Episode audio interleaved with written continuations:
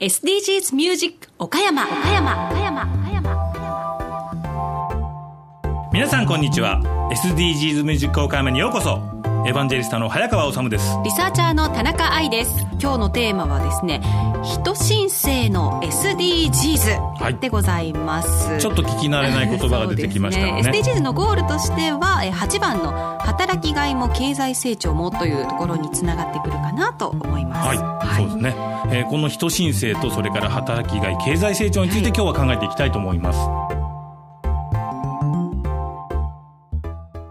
人申請って何なの、うん、という話になるんですが。人に新しいに世界のせ人申請ですね、はい、これは地質年代の区分の一つでございまして、はい、人類の活動が原因となって、うん気候変動生物多様性の喪失が起こっているとされているのがこの人申請の特徴なんですね。現代を含む地質区分の一つです。はい、であの地質区分っていうのはですね地質年代という、まあ、考古学上のですねいわゆるあの区分をしていくわけですね、はい、でその中で今実際はあの人申請ではないわけですが人類が起こした環境に対する変化とかなどがですねもうすでに一つの地質区分になるのではないかというのを2000年にノーベル賞科学者のパウル・クルッツェン博士が提唱した、ね、今まだあの学術的なものとして人申請という言葉使われているわけではないんですよね,、非公式で言われているものがこの人申請、一応説明しておくと本当今認められているものはね新生代第4期監申請なんですはい。監申請聞いたことある方もいらっしゃると思います、ね、でその次1万7000年前に始まりました、うん、それ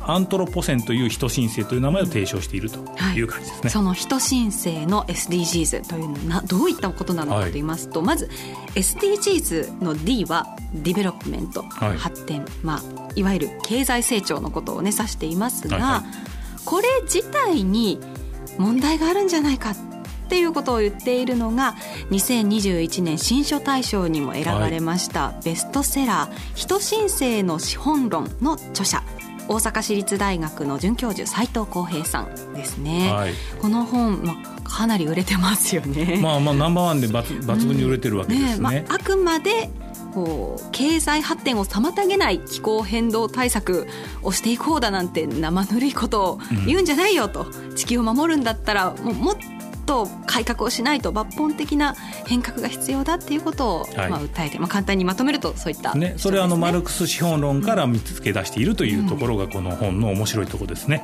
はい。まあ、この本がこうこんだけバカ売れ、しているっていうのがなんか結構興味深いなってちょっと正直思いました、うん、だから結局そういうことに共感しないとみんな読まないよね、うん、興味あるのみんなちょっとねあの疑問があるんだと思うんだよ。ですよね。この経済成長を追い求めていく流れというのにちょっと疑問符がある。ついている。からこそ売れているのではないかと。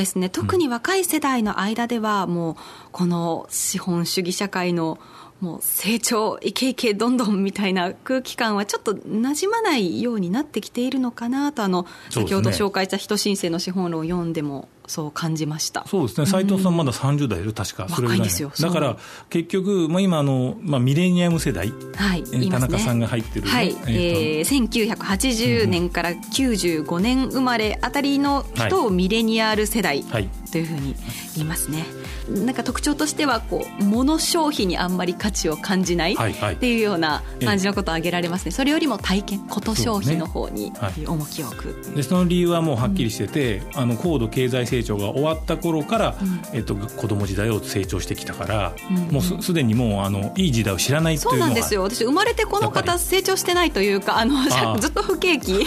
でなんかあんまり成長を追い求めた先に何があるのかがピンとこないっていうのがあるような気はしますね。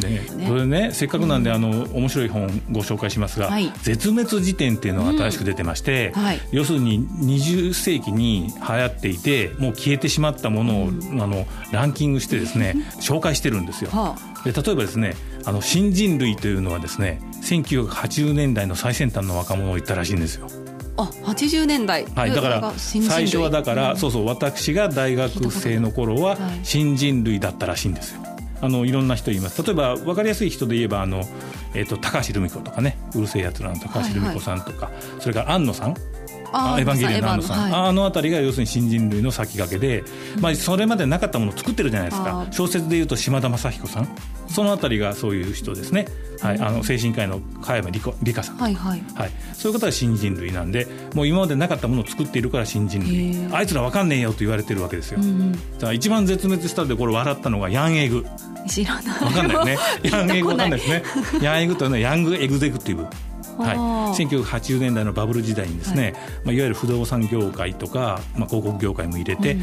あガンガンそのえタクシーチケットを切ってですね、えー、とドンペリ開けるような感じの人がねいたらしいんですよ。なるほど。私はよくわからないけど。成長の旨味を知っている人たちですね。そう ヤンエグ。はい。肩パッドとかもありました。肩パッドもうあんまりないかな。コギャルとかありましたね、はいはい、コギャル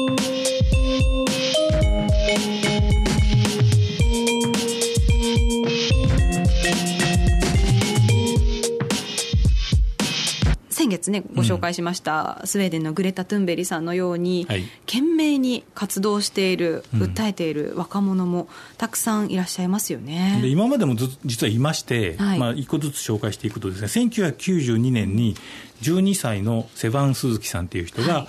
あー国連で環境サミットで演説しています、うんなんか幻のスピーチとまで言われていたそうですね、当時1992年。はい、だからもう20世紀ですね、はい。うん。聞いて一番印象に残るところを紹介してもらっていい印象にですか残ったところはですね、どこに生まれついたかによってこんなにも人生が違ってしまう。私がリオの貧民街に住む子供の一人だったかもしれないんです。ソマリアの飢えた子供だったかも。中東の戦争で犠牲になるかインドで物乞いをしていたかもしれないんですっていうところが、はい、うん、やはりえ世界の、ね、発展の陰で苦しい生活を強いられるのはどの時代も発展途上国の貧しい人たち、はい。そこへの想像力を先進国に住む私たちはいかに持つことができるかっていうのは大事だなと思いますね。で今のが28年前の演説です。そうなんです。全然変わってないんだなと思いますね。はい、すごく似てるでしょ？うん。グレグレタさんのね。ちょっと悲しい気持ちにもなります。はい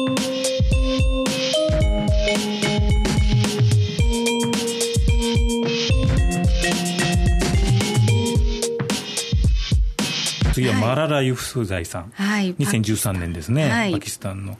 2013年に16歳に国連の演説をしています、タリバンに銃撃されてうん。大怪我を負いましたが、それでも教育の重要性というのを世界に訴えてはいますね。ご紹介ください、はい、一人の子供一人の教師一冊の本そして一本のペンが世界を変えられるのです教育以外に解決策はありません。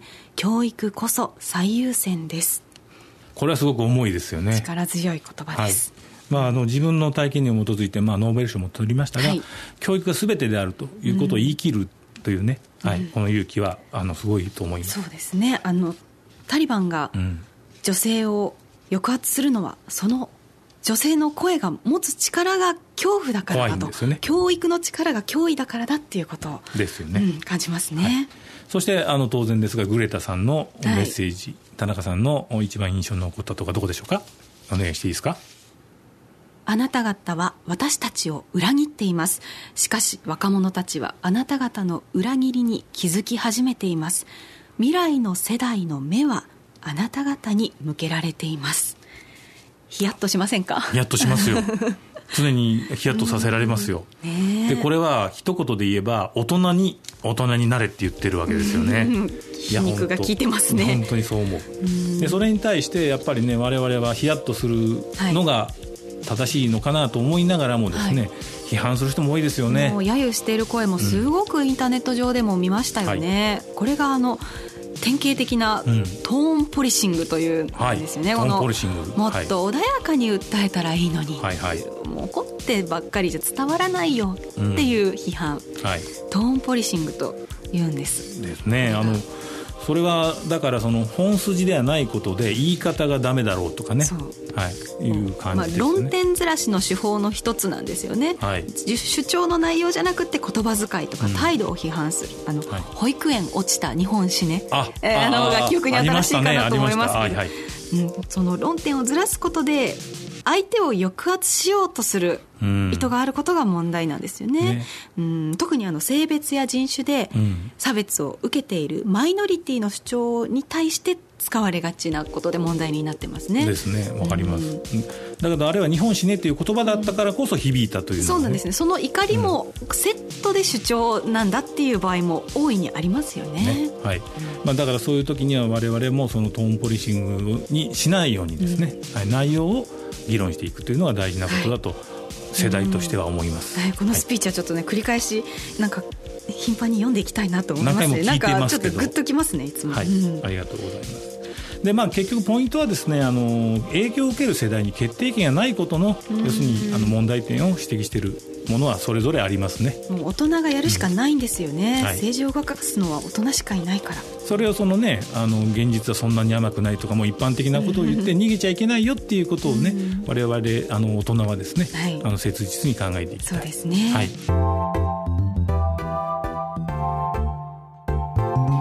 SDGs ミュージック岡山。この番組は楽しみながら SDGs ソサイエティ5.0 STEAM 教育を知ろうという次世代対応音楽番組です、はい、今日のテーマは人申請の SDGs でした、はい、で次回はですね、はい、えー、っと SDGs の7番すべての人に健康と福祉をというのでやってみたいと思っております。はい。SDGs ミュージック岡山。お相手は SDGs エヴァンジェリスト早川治とリサーチャー田中愛でした。次回もお楽しみに